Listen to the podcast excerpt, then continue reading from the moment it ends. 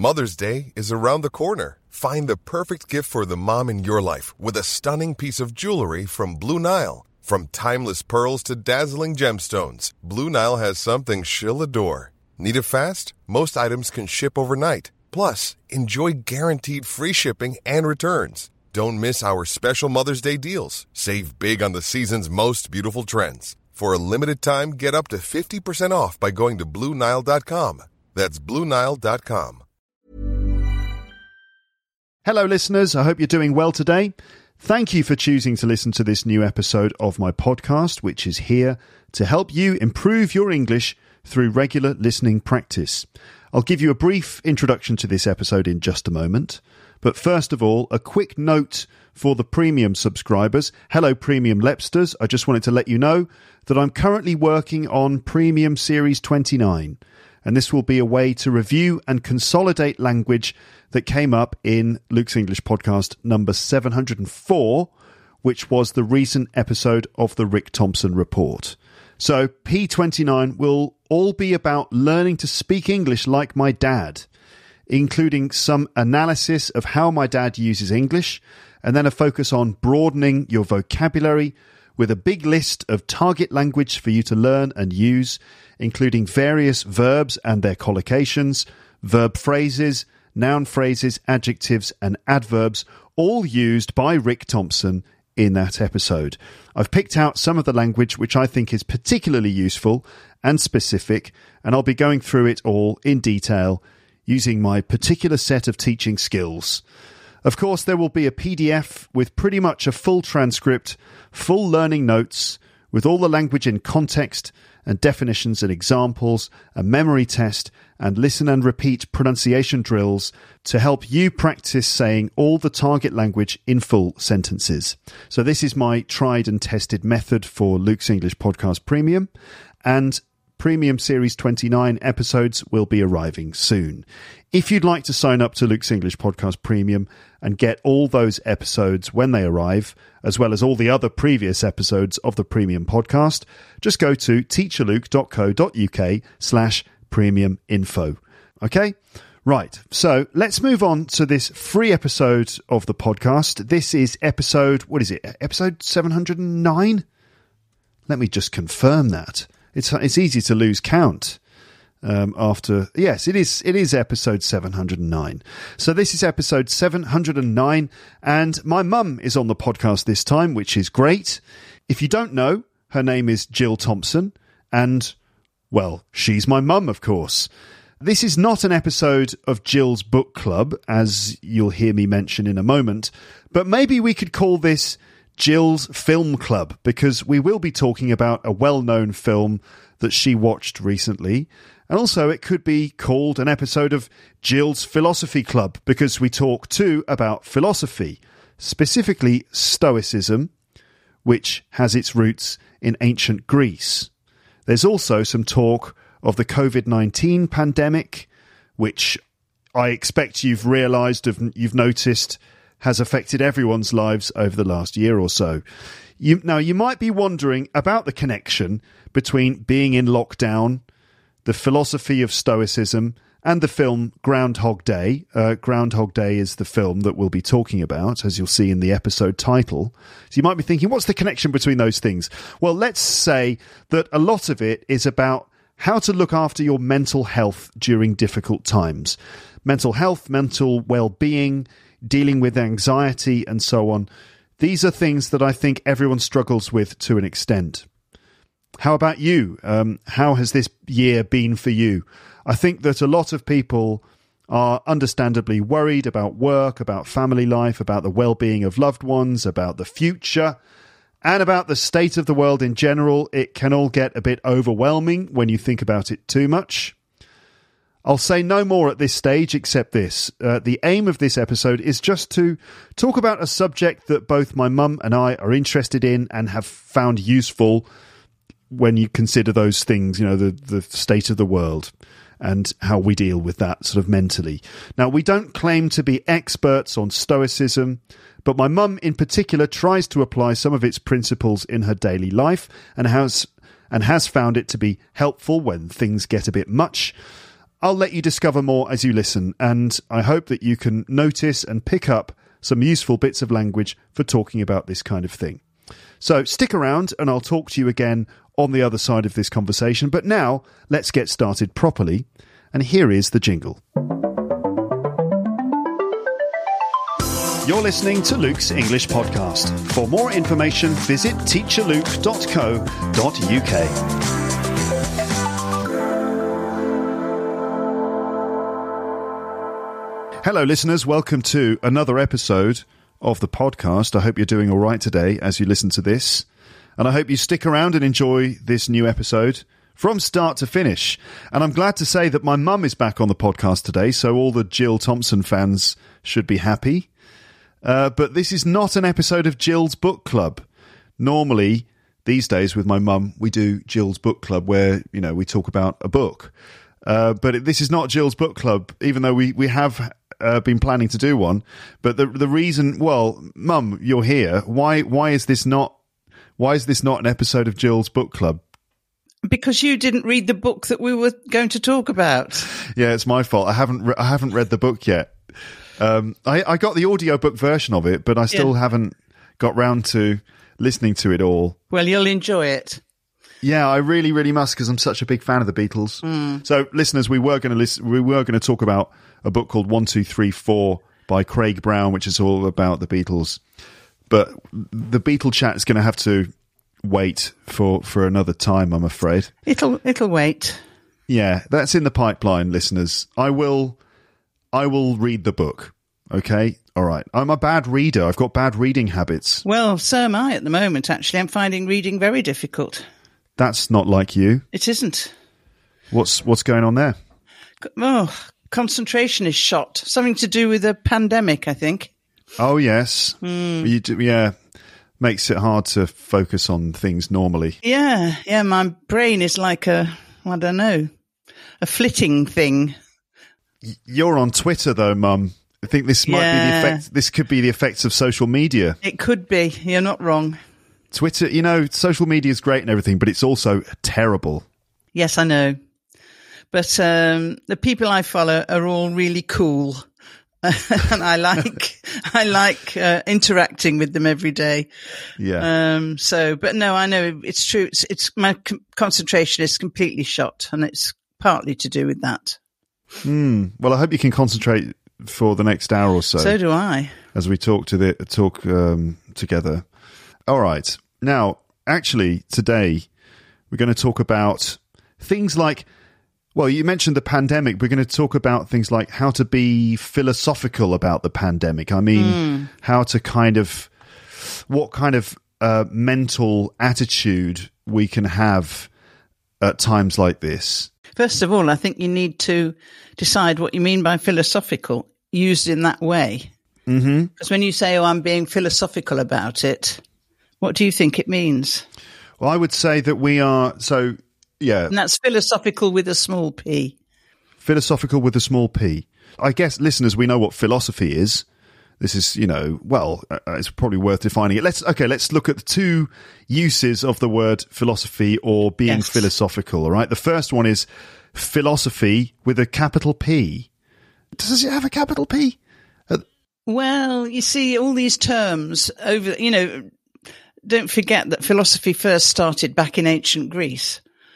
And of course, a lot of uh, meanings and, uh, you know, things have been sort of changed or altered as the years have gone by. And philosophy with a capital P, because you tend to differentiate the modern sort of idea of a word with a small initial letter and the going back to the original ancient Greek concept of the word, you put a capital letter.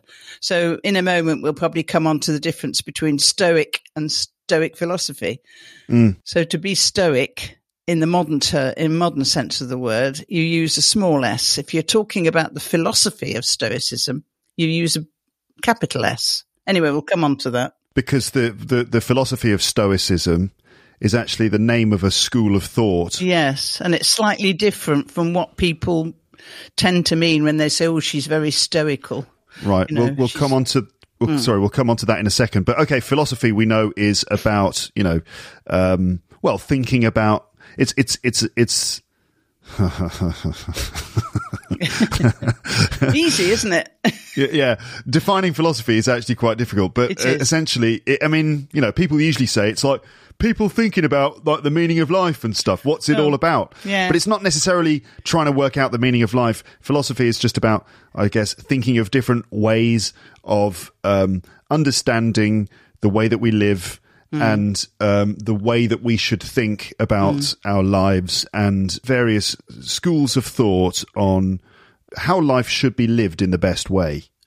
And I I, mean. I asked you because you started off by saying, "Are you philosophical about things?" And when when people say that, what they tend to mean by that word is, "Are you able to look at? Do you look at things logically and systematically?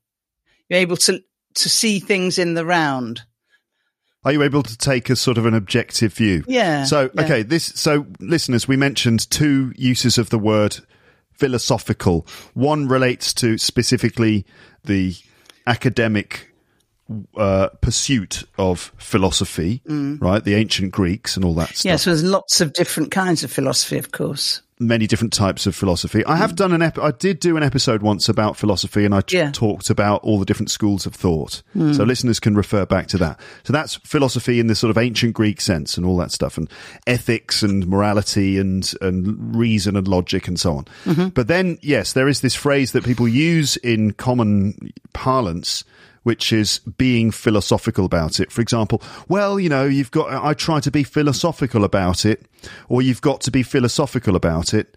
For example, if you're talking to someone who is, I don't know, like they're, they're, uh, they're, they're, maybe they're ill. You know, oh, Dave's ill. It's, it's, it must be really hard for him. Yeah, but you know, he's very good because he's very philosophical about it. So this means that he takes a measured and maybe objective and reasonable Yeah. um, approach to thinking about it. That's right. Hmm. Yeah, very good. Okay, okay. So in terms of the pandemic, mum, hmm. in the UK, certainly at the moment, there's very strict lockdown in place. Still, Yeah. this is maybe the third lockdown that that you've had. Yes. This is the worst one.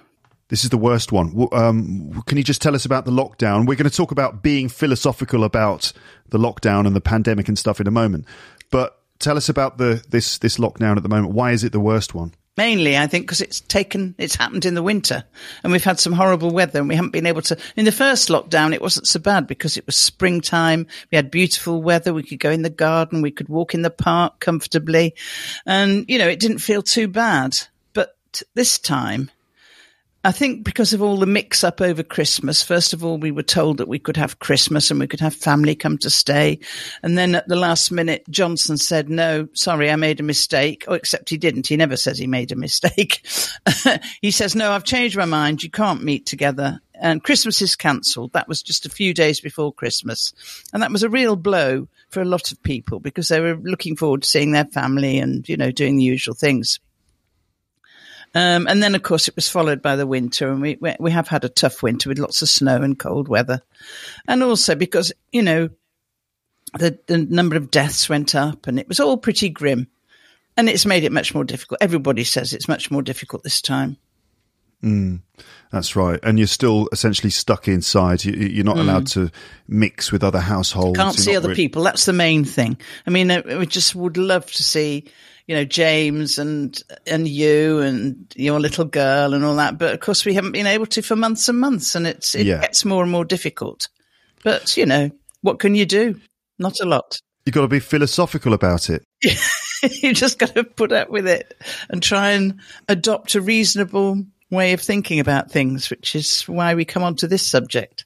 Yes. So being philosophical about it. So, okay. So we're, we're actually going to talk about, I guess, philosophy in everyday life and how we can apply certain philosophical principles to dealing with things like the experience of living in lockdown and uh, specifically certain kinds of philosophy. I mean, are you are, are you philosophical about it, Mum? Well, if you mean in terms of am I trying to look at it objectively and in the round and logically, I try to be. I'm not always, but I do try to be, which is why. Um, I mean, I've been sort of vaguely interested in in this particular sort of philosophy, which we're going to talk about today, which is Stoic philosophy. I've been interested in it for quite a while, and uh, it is very useful in this sort of circumstance.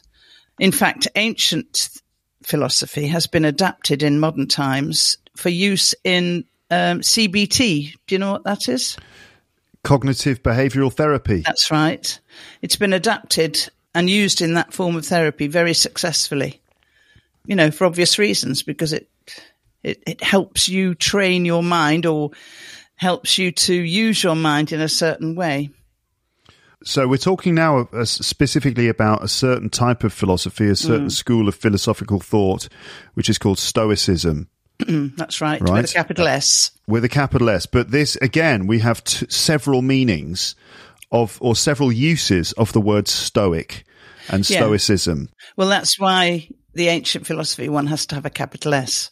So the name of the the name of the uh, school of philosophical thought, which yes. was sort of developed in ancient Greece, that is Stoicism with a capital S. Yes, because it's the name of it. Yeah. Literally, the name of a school. Well, I think the word comes from the fact, now I may be wrong here because I'm by no means an expert, but in the back of my mind, I think it was named, uh, apparently they used to meet the people. Zeno was the man who started it all. And he and his followers used to meet in a, like a porch some sort of building or porch or something, which is called a stoa. And so it became Stoicism. I think that's right. I've heard that they used to meet, rather than meeting in a sort of private space, they would meet in a sort of semi public spot.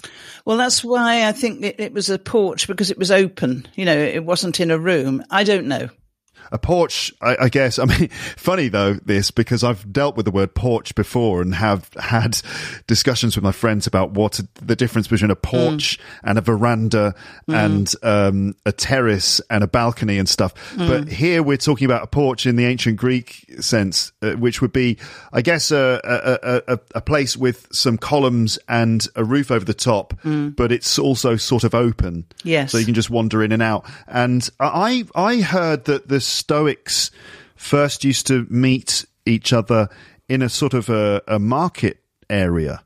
Well, probably. Maybe the porch was in a market. I don't know, Luke. Maybe it was a covered market under yeah. a porch. But anyway, the, the, the, the, porch was called a stoa. Yeah, I think so. Okay, so they got their name from the fact that from the place that from they the place where they met. Yeah. Yeah. Okay.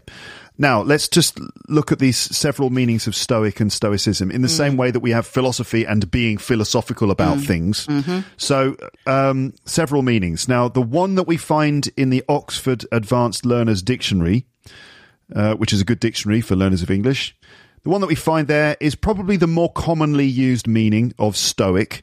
Mm-hmm. And in this case, it's a, it's a state of mind or an attitude which involves accepting hardship or pain. Yeah not complaining about difficult things, and not really making a fuss. Just putting up with things. Yeah, it's a bit like the concept of the stiff upper lip. Yes. Which is often used to describe British people who keep their emotions under control. Yeah. This is actually very similar to being philosophical about it, I suppose. Mm, yes. Kind of. Yeah. Kind of. Um, so the, let's just read the, the description, the definition from the Oxford Learners Dictionary.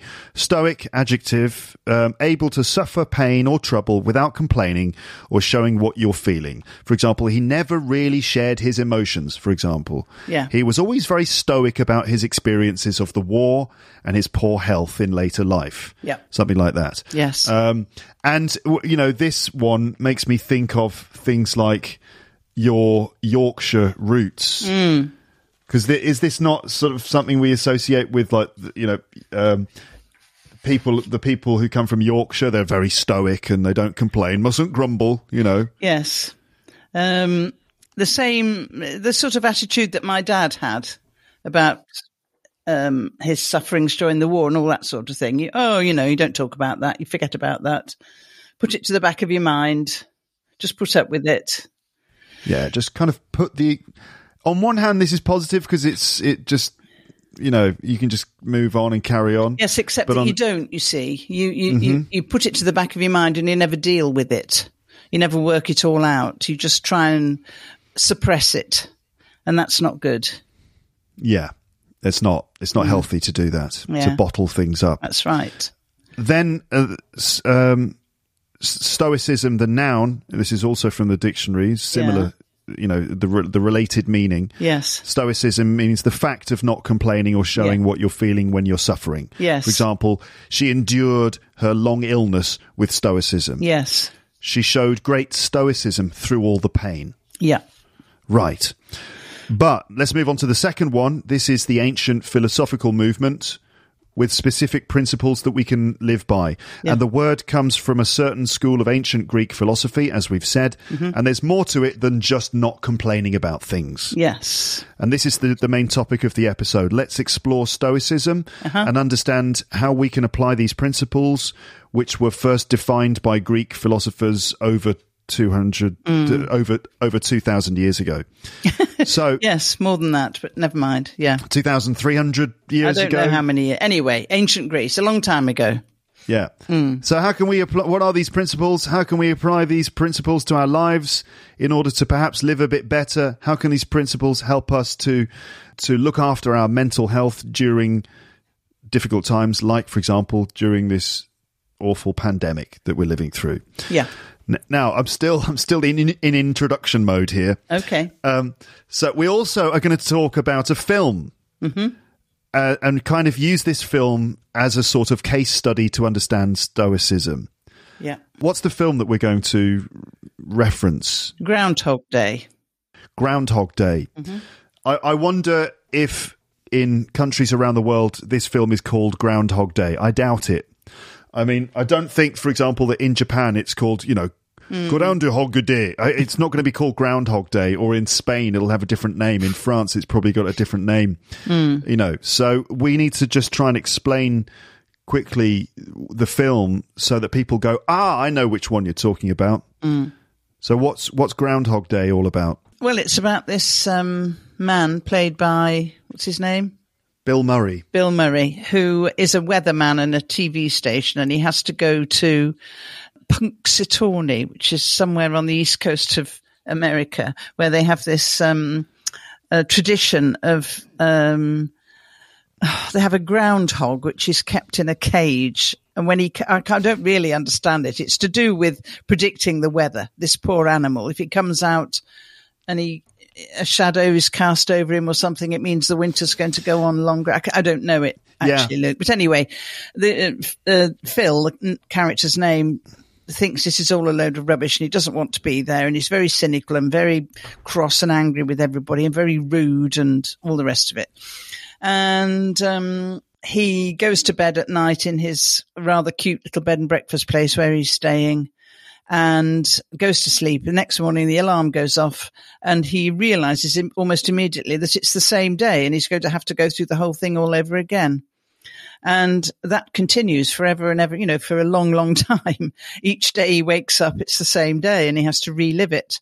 And um, he has a terrible time in all sorts of ways until he suddenly realizes, and I think um, the main thing that makes him realize that he's got to learn from this, that it's some sort of test, is when uh, the Andie MacDowell character, who he fancies, um, he's talking to her and he exp- he tells her about it. He says, "I've got to live the same day over and over again. It's a curse."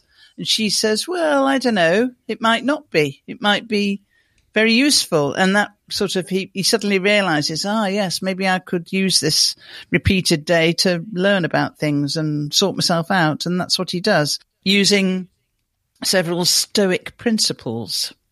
the film is really interesting Mm. in the sense that um well on one hand it's just a romantic comedy with a with a with a quirky plot which is like this this magical sort of plot where yeah he's stuck in some kind of time loop Mm. and he has to repeat the same day over and over again And it's funny as well because, you know, the things that happen to him, you know, they're going to happen after a while. And, uh, yeah, it's actually amazing. It's a really great film. It's it's funny, but it's also really profound. Um, there are moments of of uh, there are really some really touching moments, Yeah. like when he tries to save the life of an old an old homeless man, Yeah. and no matter what he does, the the, the man dies anyway.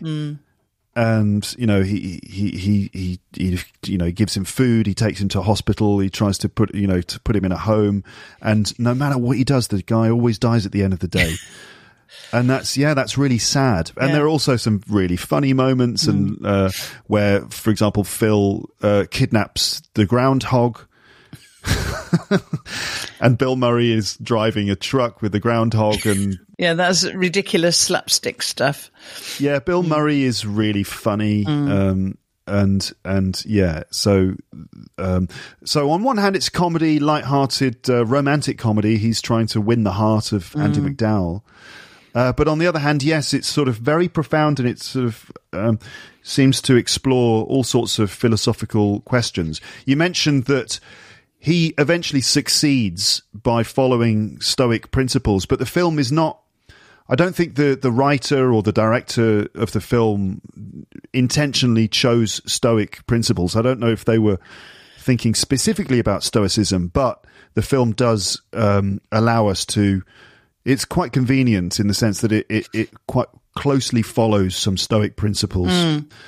Okay. Also, I should point out that that the phrase "it's like Groundhog Day." Hmm. This is another phrase that we do use sometimes. Particularly now in the pandemic, every day does seem to be the same. Yes. So it's like Groundhog Day has mm. become a phrase, and it, it sums up the feeling that we have mm. when we seem to be living the same day over and over again. For example, I, I don't know if you've got some job, if you're doing some awful job, and uh, the job is the same every day. Like, for example, I worked for a year in a shop. Mm. And the days were just the same every day, you know, just customers coming in with the same questions, the same same routine. It was like Groundhog Day you know, meaning it, it wasn't a very happy experience because it was just so repetitive. So, yeah, whenever your life seems to be going nowhere, or when you're trapped or bored or frustrated, or you have a feeling of, uh, of deja vu, like you've seen it before, a bit like living in lockdown, then you can say, oh, it's like Groundhog Day. Yes. Okay, so it's kind of ideal, really, for understanding all of this. Let's see. So, yes, you mentioned certain Stoic values that Phil seems to learn and apply to his his life in order to uh, make it a success. Well, it's it's it's kind of Stoic principles, which are what he does. Only he doesn't realise he's doing it. So the main one really is a thing called the dichotomy of control, where you have to accept in life that there are things you can control and there are things that you can't control. Now, this thing, the dichotomy of control, is used in all sorts of um, used as a tool in all sorts of things these days, like in CBT, or I think it's used in Alcoholics Anonymous as well, that sort of thing, because you have to realize that the outer world, things that happen that in the outer world or I don't know, all sorts of things aren't under your control. Most things aren't under your control. But the things that are under your control are, you have to recognize what they are to begin with and you only concentrate on those. And, um, yes, you don't worry about, you don't catastrophize about all the things that can happen. Like, for example, I could get into a real state about the state of the world or the government or whatever, but I can't control that. I- I'm stuck with that. So I, what I have to do is control the way I think about it, the way I react to it. So if awful things happen, you can either go to pieces and say it's the end of the world, I give up, or you change the way that you look at it and you deal with it in a different way. Is that like the idea that um, it's not events which are significant, but the way that you react to events? Exactly. Yes. That yeah, like there are certain external events which yeah you have no control over. Yeah. Like for example, the you know sadly something like the death of a loved one, Yeah. because ultimately everyone you know uh, mm. no one's immortal. Mm. And so that's kind of there's nothing you can do about that. Mm. That you know loved ones will pass away, but the way that the way that you can control it to some extent the way that you respond to to those events. That's right. Yeah. and and remembering that. Recognizing recognizing the difference between the two things. You know i can't affect that. No matter how much i worry or get upset it's not going to change anything. So what can i change that will make me feel maybe not happier but a bit more at ease? Yeah. Did you mention Alcoholics Anonymous? yes i think they use that don't they? They use it, but in the form of the Serenity Prayer, mm. which is, I mean, they. I think in Alcoholics Anonymous they do actually refer to God. yes they do yeah It doesn't. It doesn't need to be God. It could be no referring to God works for some people. Hmm. But anyway, it's essentially the serenity prayer is God grant me the serenity to accept the things I cannot change, courage to change the things I can, and wisdom to know the difference. That's right. Yeah, that's very stoic. Very much part of stoic philosophy, I'd say. Mm-hmm. And there are other thing, other principles which are a bit more vague. And I have to say, I have to reiterate that I am by no means an expert. I'm just an interested, someone who's interested in it. I have not studied it and I don't understand it fully. You have to realize that. So I may not be explaining it entirely correctly, but this is my understanding of it. And there's another another principle is the circles of relationship. You have to imagine yourself in the middle of concentric circles going out. You're in the middle, and the next one, next circle along is your family, your children, and so on. The next one is other relations. Next one is friends. Next one is neighbors, people in the area. Next one is the city. Next one is the world. You get the idea. And in terms of the pandemic, what you have to try and do is concentrate all those, bring them all closer together so that your extended your extended family comes closer to your immediate family and the people in your neighborhood come closer and closer and closer and treat everybody in the same way as you treat your family in your mind, you know, the way you think about them. It's very helpful because you, you don't, you feel less isolated and you realize that millions of people are in a similar or even worse situation than you. You know, there's lots of people in a far worse situation than we are. So you have to realize that the inter- interdependence of everybody, you're not on your own. Yes, that is a thought that has sort of that sometimes gives me some comfort. Yes. If I'm if I'm experiencing something stressful, difficult, or upsetting in my life, um, for example, I'm worried about certain issues or problems or personal things. It's always really reassuring to remember, oh, this is all totally normal. Yeah. Everyone else is like this too. Yeah. Maybe they don't give the impression, maybe that's not the version of themselves that they present to the world, but I think everyone has the same kinds of concerns and doubts and worries and things like that. You know, sometimes, for example, I'll be having a sleepless night, and you know, those nights where you can't sleep I do. Yes. and your mind is going mm. all over the place. And you know, if if it's easy to start thinking that you've got a problem and it's mm. just you, mm. and it doesn't have to be a, just a sleepless night; it could be any other kind of challenge, really. Or if you if you compare yourself to others, if you look at other people and think I'm not as good as them, mm. everyone else is doing better than I am. What's wrong with me? It's really useful to remember. Oh, everyone thinks like this too. Everyone is is thinking the same thing. Everyone's looking at each other and thinking, "Oh, I'm no good compared to everyone else." That's what we're all thinking. Mm. So, yeah, bringing all those circles together, bringing the sort of the outside world in the sense that you understand that we're all kind of the same to mm. some extent is quite a reassuring thing to do. Yes. Part, Yeah, yes, but- we're part of common humanity. Yeah. Another one, which is sort of similar, is known as the view from above. So you have to imagine yourself in outer space looking down on the world. And you realize that that, that again increases your realization that we are an integral part of one big whole and that we should try and behave in a way which is good for that integral whole. You know, it's a very good way of looking at um, global warming and all that sort of thing. Is if you're out in outer space looking down, you realize what's happening. That can encourage you to look after your little bit of the world better, you know, or working towards maybe slowing down the warming of the world and determining that we're going to do something when we can to influence those in charge to you know, be more responsible about the way they look after the world. And in fact, the pandemic has probably been quite good for global warming because we haven't had anywhere near as much travel.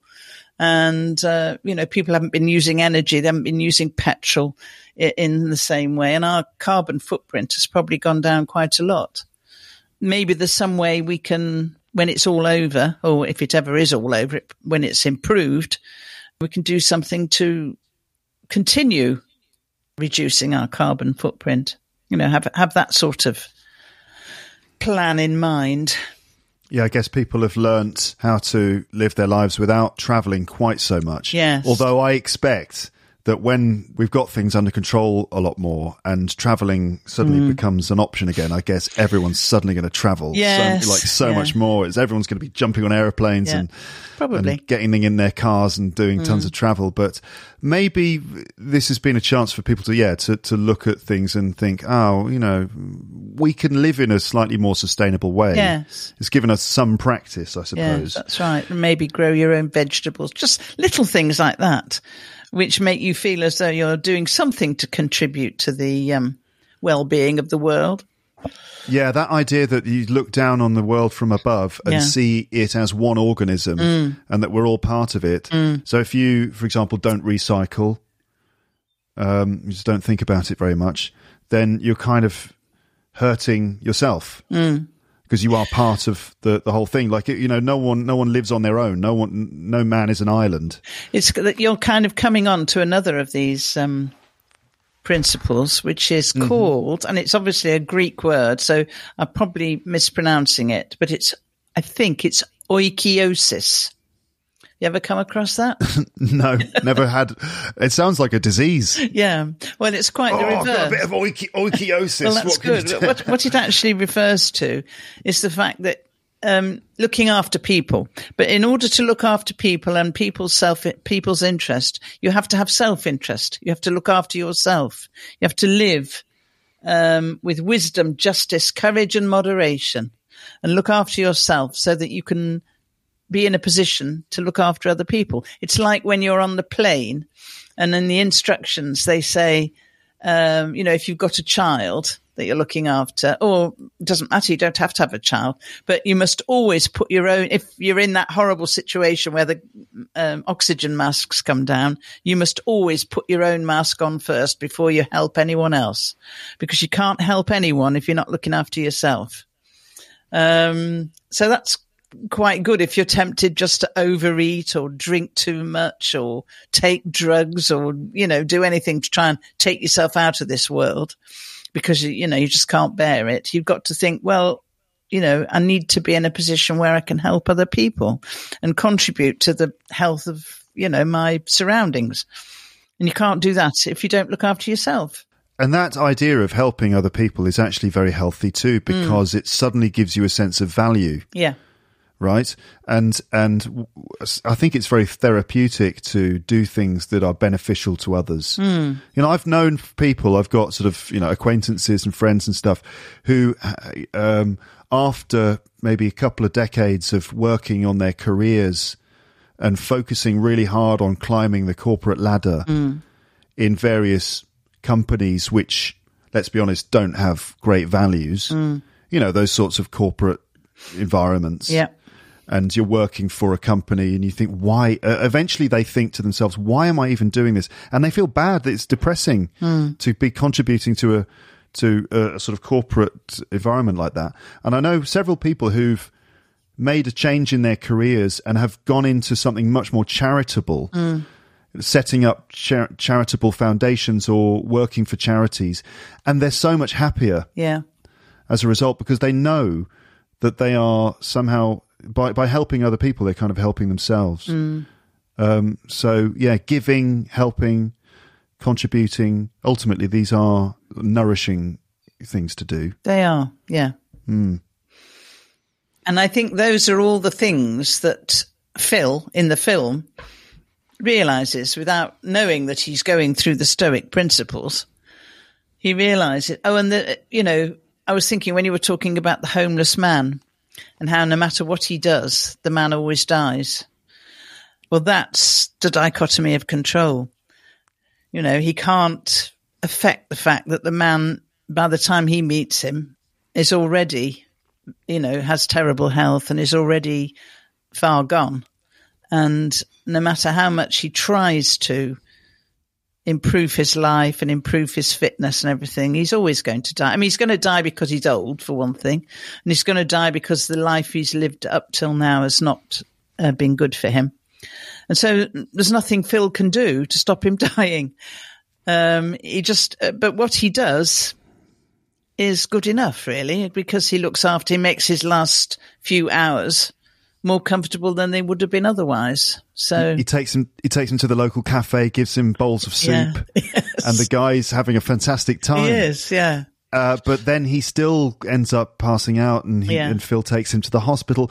One of the things I love about the film is that it, the the subtle ways in which it tells you the amount of time that Phil has spent in this time loop, and like people online have speculated that it could be like thirty or forty years Yes. in total of repeating the same day. Yeah.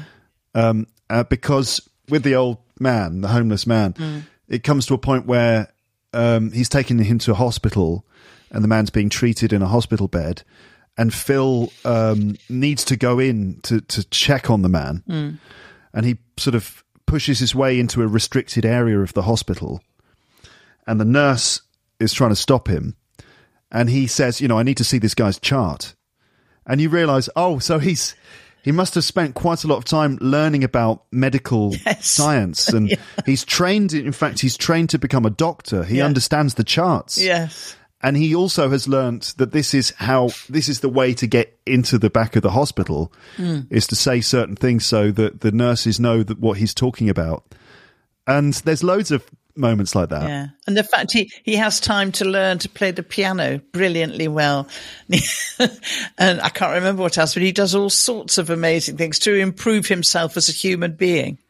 He does a lifetime of things. He, he becomes an expert in ice sculpting. Yes.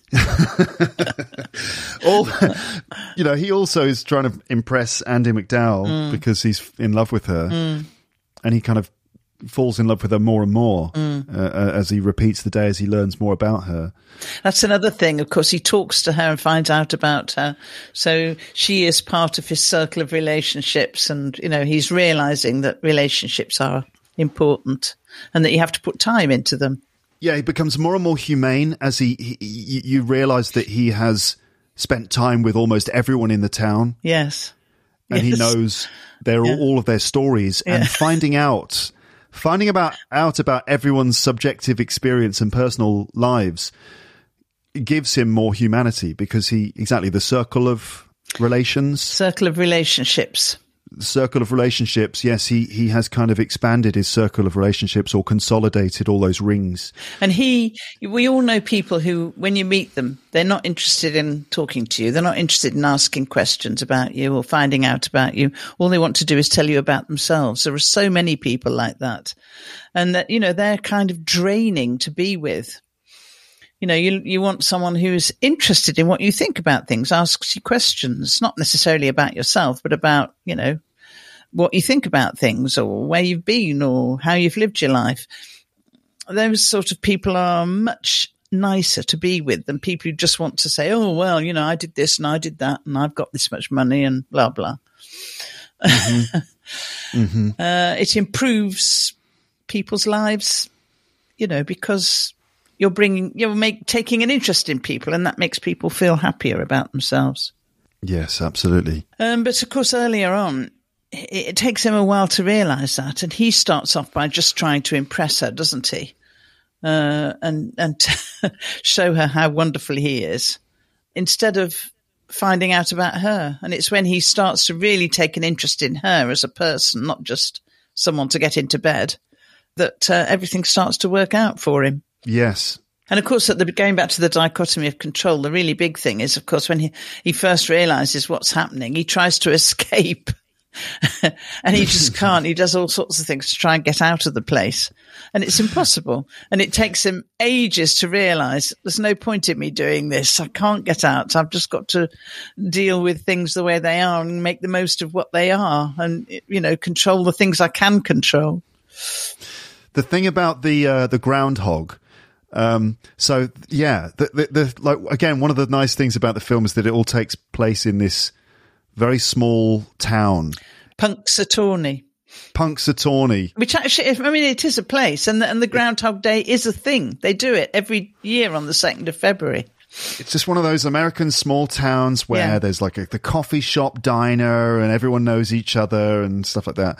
And Phil, who is, I guess, more of a sort of metropolitan hmm. type person who who probably thinks he's better than than this small town. Hmm. He's above it all. Yeah, he gets stuck there, and and um, it's quite funny seeing the clash of sort of cultures in, to an extent. Uh, but the thing about the groundhog is, so the tradition, and it, it's a real tradition, right? Yeah, So yeah. I think. Yeah. The tradition is that so on Groundhog Day, which is the second of February every year in this town, they have this funny tradition, which is where the groundhog comes out of his hole. Yes, except it's not a hole, it's a cage because they keep him, you know, he's one that they keep specially. Yeah, he's a caged animal, the poor thing. Yeah. and you know it's weird in a in a way because Phil, the, the the Phil is the name of the the groundhog as well, isn't it? Isn't the groundhog also called Phil? Punxsutawney Phil. Yes, that's right. Punxsutawney Phil. Yeah. So this is interesting because on one hand, because uh, Phil, played by Bill Murray, is in a way like the groundhog, Yes. um, stuck in a cage, you know, predicting the weather. But any, anyway, That's very clever. I hadn't uh, made that connection. So Punxsutawney Phil, the groundhog, yes, he, he's every second of February he's allowed out of a hole, and the the tradition goes that if he turns around and looks at his shadow, Oh, it means they're going to have like another month of winter. Yeah. or it's it's it's predicting when spring is going to arrive, Mm. and um. It's, I mean, it's a ridiculous, it's a ridiculous site. it is completely stupid. It's quite cute, but it's Mm. totally stupid. But yeah, uh, at one point, Phil kidnaps the the groundhog. Mm. Yeah, that, what, there's a period where he fights against the, his situation. Yeah. and he he does things like um, tries to commit suicide in various ways. Oh, yes. That's after he's tried to escape and realizes he can't. And he thinks, oh, well, I'll just kill myself. And the most dramatic way he does it is he he kidnaps Punxsutawney Phil, the groundhog, and like the all of the town are chasing after him, including the the mayor of the town and stuff. And there's a car chase, and he drives to a sort of uh, um, uh, what do you call it? Like um, um, what are those places where they're digging stones out of the ground?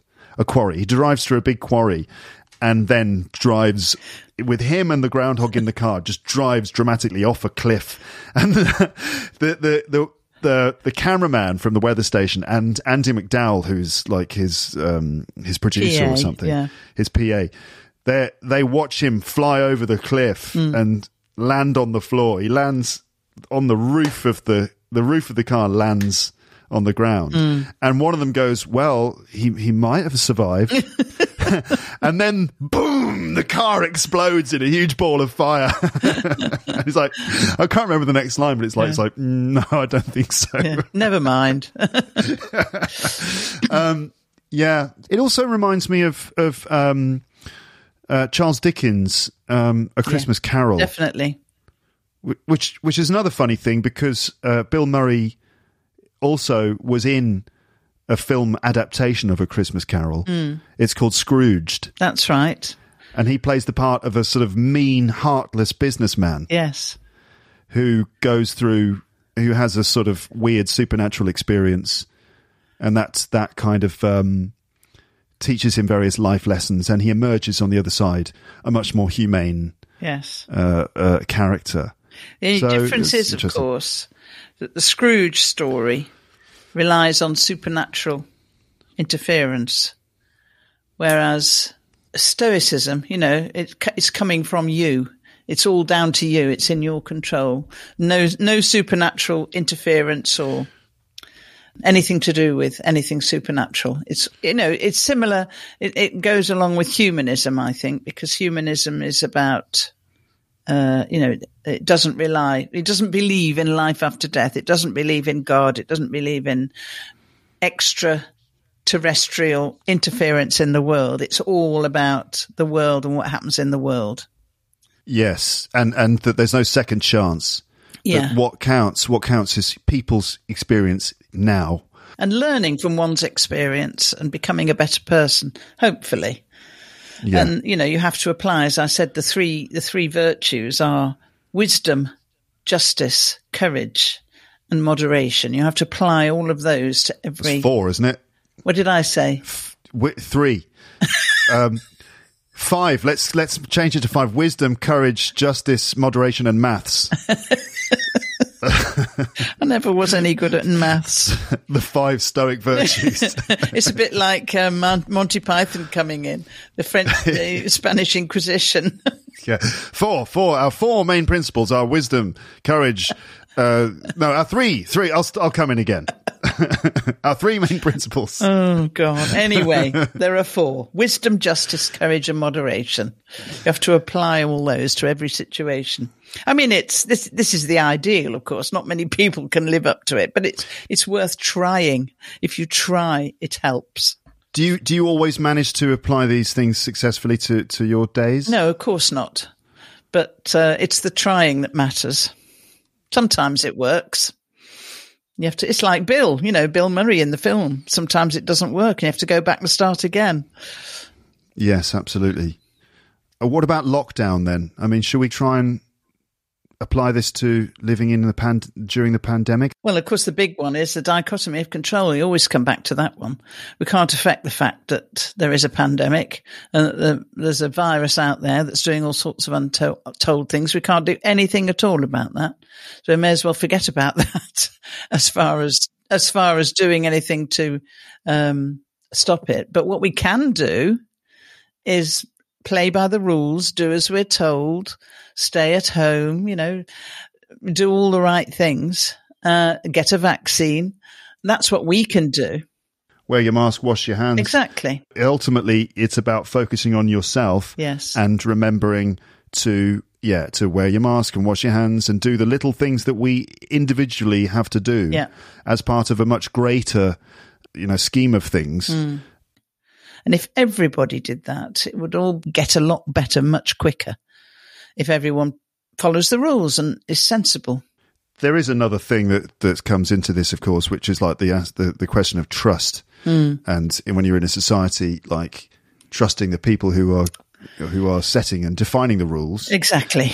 So there's plenty of people out there who, as far as they're concerned, are doing the right things when they don't wear a mask and all that stuff. Well, you know, the worst thing for trust in this country was Domin- that Dominic Cummings business of him driving to the other end of the country when we were just after, you know, at the very beginning when we were all in severe lockdown. Were supposed, he was telling everybody that we had to stay at home and do whatever. And he took no notice and just did his own thing. Well, that, and then the, the prime minister refusing to criticize him or sack him or whatever for that. That was the worst possible thing that they could have done to destroy the trust of the people in the government. It was just appalling. Yeah, because it's basically they say one thing and they do something Yeah. else, and so Don't do as I do, do as I say. yeah. Well, th- this yeah, we shouldn't get into the politics of it too much. Uh, maybe that was No, because because I can't do anything about it, so I should just shut up. Do you really think that? You really think that we can't do anything about it? Can't we vote? Can't we? Can't we campaign? Can't we? Uh, do you think that like going on Twitter and sharing your opinions and arguing with people on social media, or even going out and campaigning if it's possible? Is there really nothing that, that we can do? I mean, how, how do we define what we can and what we can't do? Well, quite. I don't know. I mean, I do all those things to try and affect things. I campaign for my party. I criticize people on Twitter. You know, the trouble is everybody on my Twitter feed seems uh, believes the same as me. So I'm not influencing anybody by what I say. You're in an echo chamber. And also, of course, one fe- one feels totally helpless because our government has a huge majority, and there's no way we're going to be able to do anything to get them out of power for four years or so.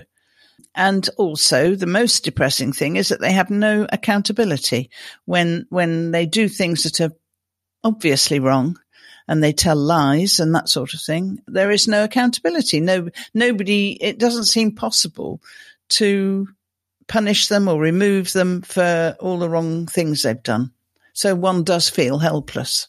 And, you know, one says, well, I'll, you know, we'll just do what we can for now. And when it comes closer to the um, election, when we might be able to affect something, then, then we'll get into action. but when it's, when it comes to a case of getting so frustrated mm. and getting upset about Yeah. it and, and, you know, getting really, um, depressed about it. That's when you need to get philosophical yeah, about it it. is. And, and that- remember those stoic virtues. yeah, it is. So it doesn't. It sorry, it doesn't mean like stoicism, the the uh, dichotomy of control um, and accepting things you can't change. That doesn't mean that people should be passive. No. that's not what it means. Really, it just means that there is a, there is a, there is a limit to what you can do, There and is. sometimes it's sometimes it's a healthy thing to remember Yeah. that um, you know you, that, you know to hold your hands up and go right. I've done what I can, and it's it's now out of my control. Yes. So, you know, I've been through periods where I've watched the news and just get more and more distressed and dep- depressed and angry about what's happening. And then you suddenly realize, well, I can't do anything to affect it at the moment. So I'll just stop that and, and just try and do my own bit to make my own bit of the world okay. Yeah, because we don't need, you know, none of us need and want to have you all depressed and angry. You know, like if, in terms of making the world a better place, it's like what we said before. What, which one was this? which which virtue? Oikeiosis, I think, where you have to look Oikeiosis, after yeah. your own, look after yourself. we don't want you in bed with oikeiosis. No, no. Oikeiosis is a good thing. oh, thing. it's good. Yeah, Yeah. all right. So yeah, we'll try and you know, yeah. So Yeah. oikeiosis is a good thing. So yeah. Um, in terms of having an influence on the world, yeah, like Yeah. being happy and and and. Uh, You don't necessarily have to be happy and cheerful all the time, but you can be. I mean, like uh, not you know letting your not letting your anger get the better of Yeah, you. that's and, right. And uh, accepting things. Um, that that is actually a positive move. Yes. we're, we're repeating ourselves now. We've been through Probably, this already. yes. Yeah, we could keep going on for We could. ages. But it's been really nice to talk to you, Mum. nice to talk to you too. This has been lovely. Thanks so much for talking to me and my audience. Well, I hope I've made. I mean, as I say, I don't. You know, I'm by no means an expert, but it's just an interesting subject that I'm interested in, and it has helped me.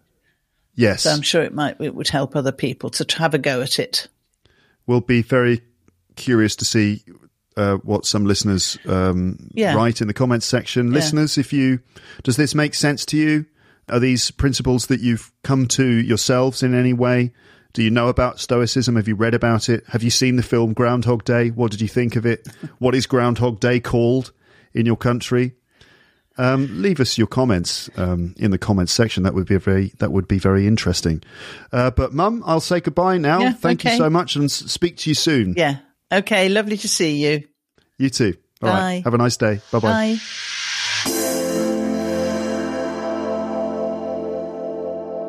So that was my mum, Jill Thompson, talking to me, talking to us about being philosophical, the principles of Stoicism, the film Groundhog Day starring Bill Murray, and generally the subject of how to look after your mental health in the face of this global pandemic, and indeed other challenges that life throws in our direction.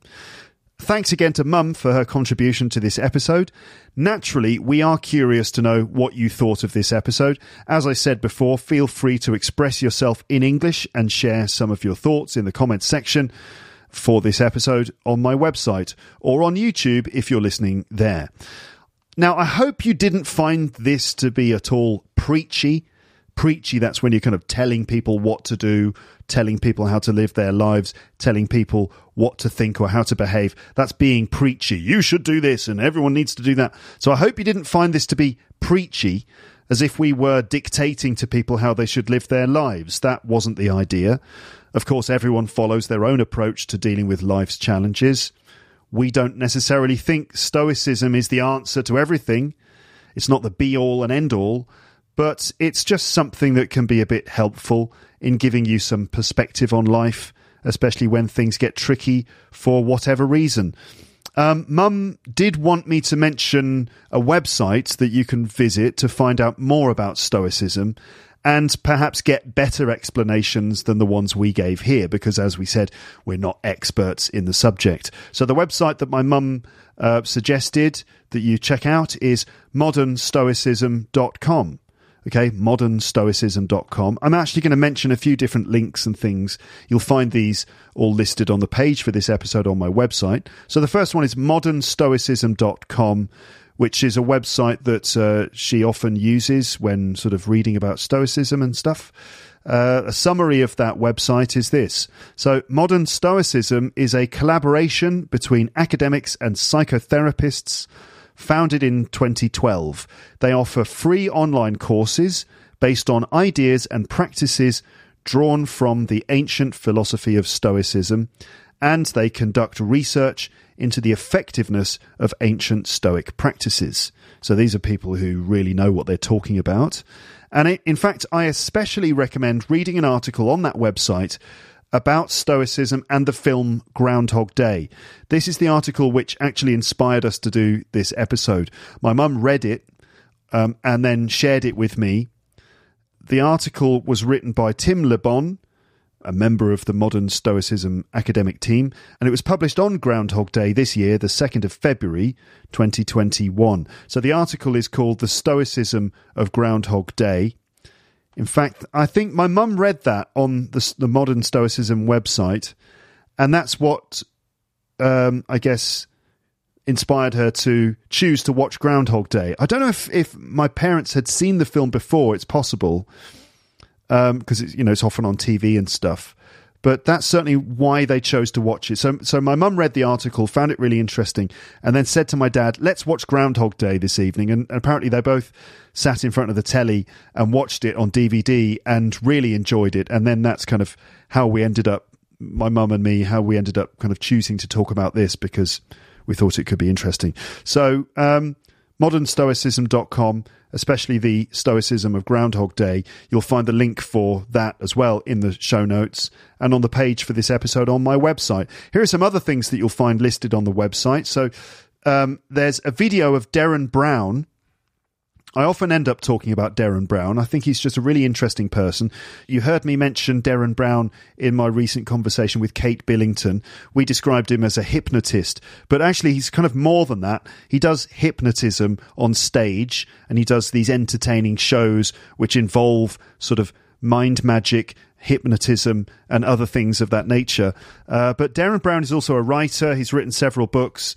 Um, he started writing about, you know, the hypnotism and, and, those sorts of things. And then more recently, he wrote a book which is called Happy, and it's all about, well, it's all about understanding happiness in our lives, how to achieve it, how to manage it, what it is, and other things. And I think the book is based on many of the principles of Stoicism. In fact, he he says that specifically. He he specifically uh, cites the Stoics and their principles and the things they said um, in chapters of the book. And Derren Brown was interviewed on the Joe Rogan Experience podcast. I don't know if you're aware of the Joe Rogan Experience. Many of you will know about this podcast because it is one of the most famous podcasts in the world. So, Derren Brown was on the Joe Rogan Experience and uh, he talked about happiness and Stoicism, including some things about the limits of Stoicism and things that it, it that Stoicism doesn't quite cover like the role of anxiety in personal development, because the Stoic model seems to be about ways of getting anxiety out of your life or, you know, minimizing your anxiety. But as Derren Brown says, recognizing your anxiety can actually be important as a way of growing beyond challenges that you might experience. Anxiety does actually have a, a sort of important role to play as long as we can keep it in check. So anyway, I thought you might find the uh, the uh, the video interesting, um, and you know because it's Derren Brown talking about Stoicism, but also because he adds things to the to the conversation that we didn't mention um, in this episode. Uh, also on the page uh, for the episode on the website, you'll see some video clips from the film Groundhog Day, including the touching scenes we mentioned in which Bill Murray's character attempts to save the life of a homeless man he meets plus some other more light-hearted and humorous moments from the film. So there you go. I hope that you found all of that interesting and if any of it is useful for you in terms of your your learning of English but also in terms of just feeling a bit better about the world, then that would be great. Okay? So let me just have a little ramble here before the end of the episode. So yeah, as I said, I'm working on Premium 29. That should be published soon. Uh, also, uh, recently on my YouTube channel and subscribe YouTube chip chip chip chip chip chip chip what what happened to my words? I don't know. YouTube uh, subscribers may have noticed that recently um, on the channel I posted a clip of me performing stand up comedy on stage in London. It's like a four minute clip of me on stage in front of an audience. So if you want to get a sense of what I'm like on stage when I'm doing my stand up comedy, then you can see the clip on my YouTube channel. It's called Luke Thompson Stand Up Comedy. Uh, the clip is from a full 28 minute stand up set I did at the comedy store in London a couple of years ago before COVID came along and prevented me and everyone else from doing stand up because obviously we can't do it anymore. Well, it's not at the moment anyway because the all the comedy venues and comedy shows are all you know, not allowed. So, I mean, personally, I haven't been on stage doing comedy for at least a year. Anyway, so yes, the the the four minute stand up clip is from a a full twenty eight minute performance I did at the comedy store in London a couple of years ago before COVID. And if you'd like to see the full 28 minute performance, then, well, you will need to sign up to Luke's English Podcast Premium. There you go. Another little plug there for the premium content uh, because the the comedy show is one of the things I included in the premium subscription. It's P number 26, actually.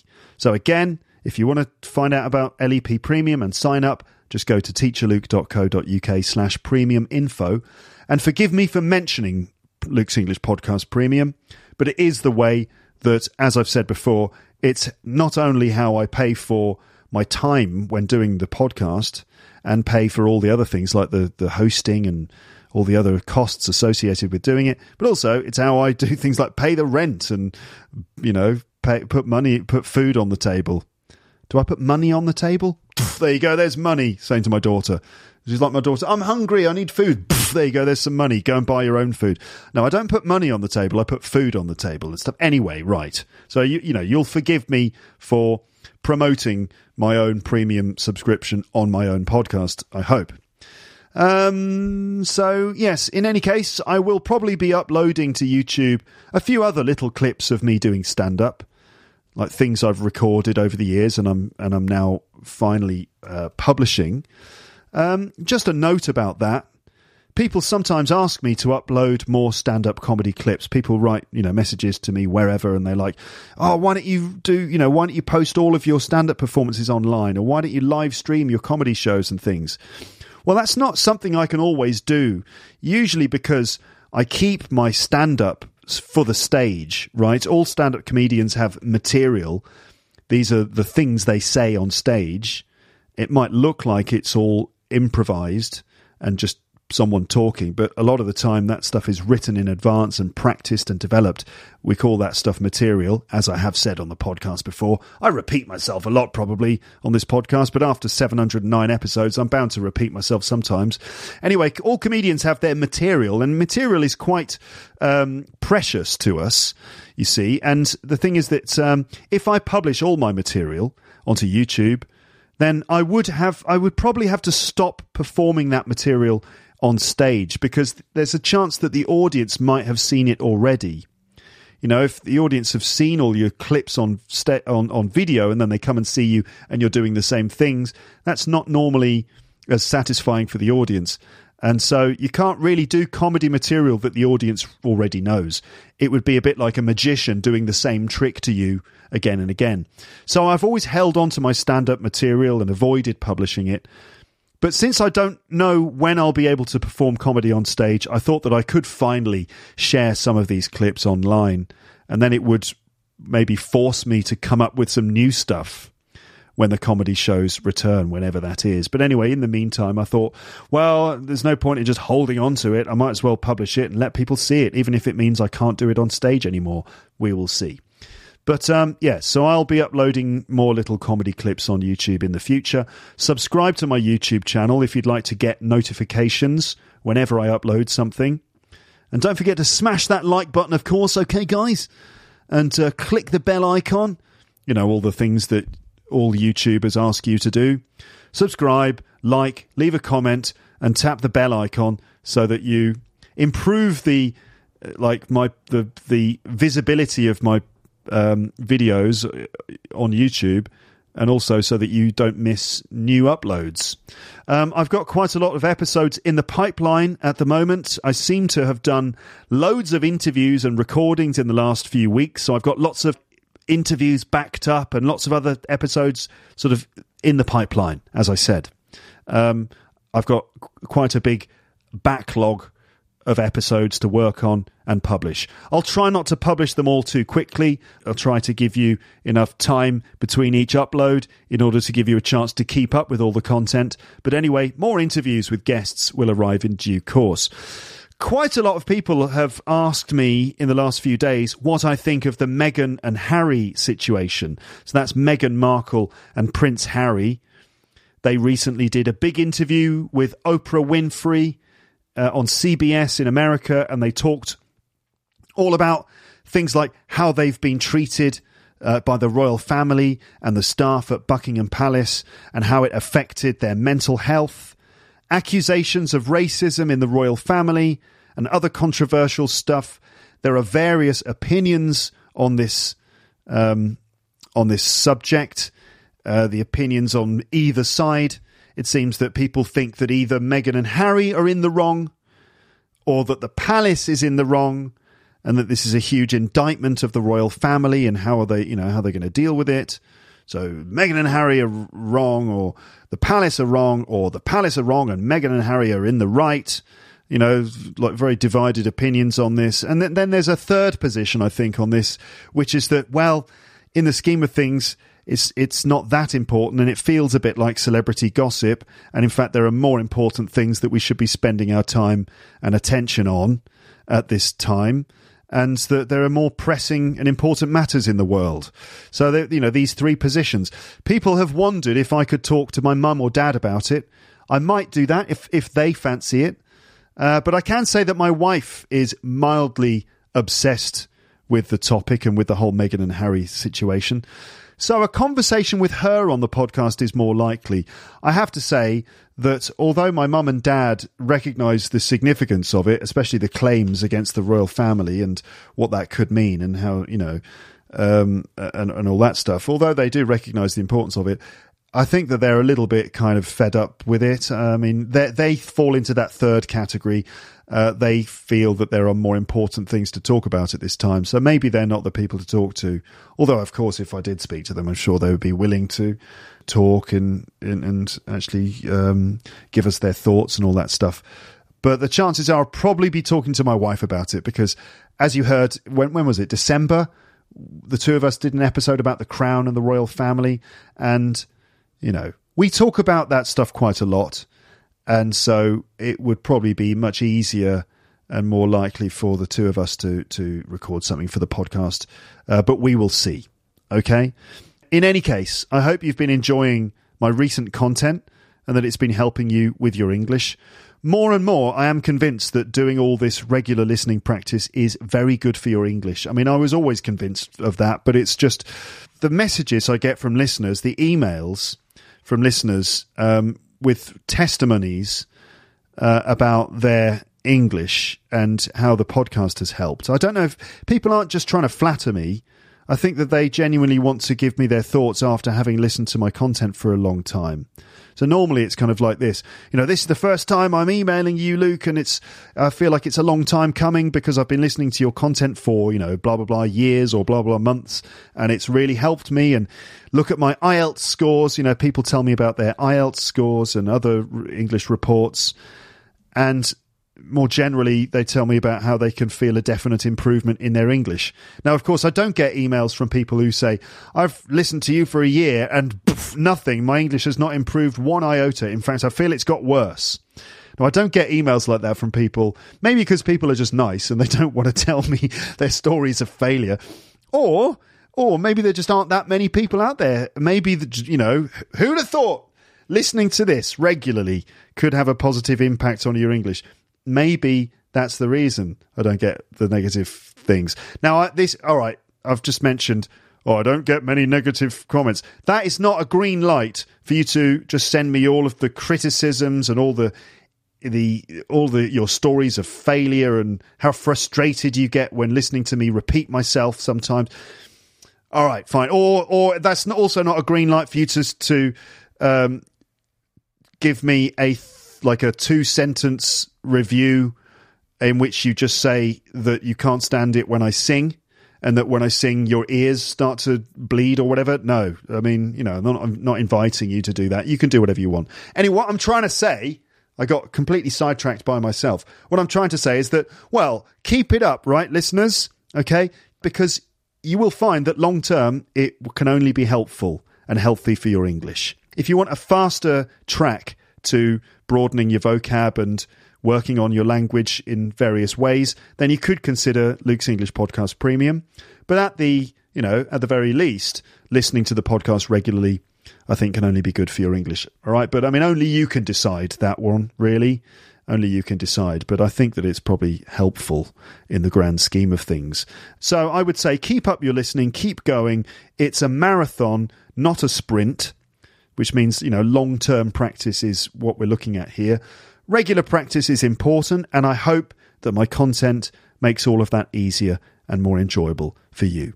That's it for this episode, then. I will speak to you in the next one, whenever that arrives. And no song. There's no song at the end of this episode. Okay. I haven't sung on the podcast for a little while, but I keep practicing the guitar. I'm just waiting for the appropriate moment to sing on the podcast again. And now is not that moment. But uh, maybe I did. I, okay, I did get an email, and I'm sorry. I, I, the email, you know, I've said this before. Emails come into my inbox quite quickly. It's just normal. Everyone's inbox is like that, and they all go in. And sometimes I read messages, and then I kind of lose them, and I, I find it hard to find them again. But one person emailed me. She's she studied music um, and she told me that she thought my my singing was good. So there you go, right? The conclusive proof that I can sing. but no, she did, and this she's not the only one. Um, I have had messages from people saying, "Could you do more singing on the podcast?" I don't want to do more. Well, I don't want to like overload it, overload the podcast with my singing, or at least I still am a bit uncomfortable about doing that. I do it at the end of episodes just to give people the option not to listen to if, if they don't want to. But I have been thinking maybe I could do one episode where I just explore maybe like a couple of songs and look at the lyrics in particular and kind of analyze some lyrics and then maybe sing my, my own versions of those songs. So that's an idea, another idea. I've got, you know, there's no end of ideas. There's, there's always ideas. Okay, I'll stop talking now. Thank you very much for listening. I'll speak to you again soon. But now, all that remains to be said is goodbye. Bye, bye, bye, bye, bye, bye. Thanks for listening to Luke's English podcast. For more information, visit teacherluke.co.uk.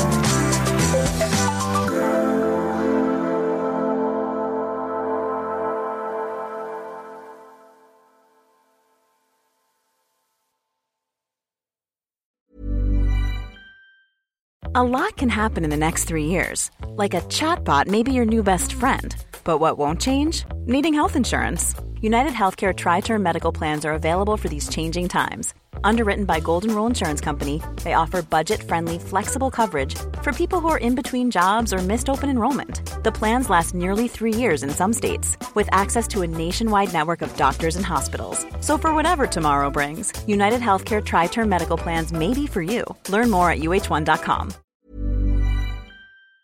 If you enjoyed this episode of Luke's English Podcast, consider signing up for Luke's English Podcast Premium. You'll get regular premium episodes with stories, vocabulary, grammar, and pronunciation teaching from me, and the usual moments of humour and fun. Plus, with your subscription, you will be directly supporting my work and making this whole podcast project possible. For more information about Luke's English Podcast Premium, go to teacherluke.co.uk slash premium info.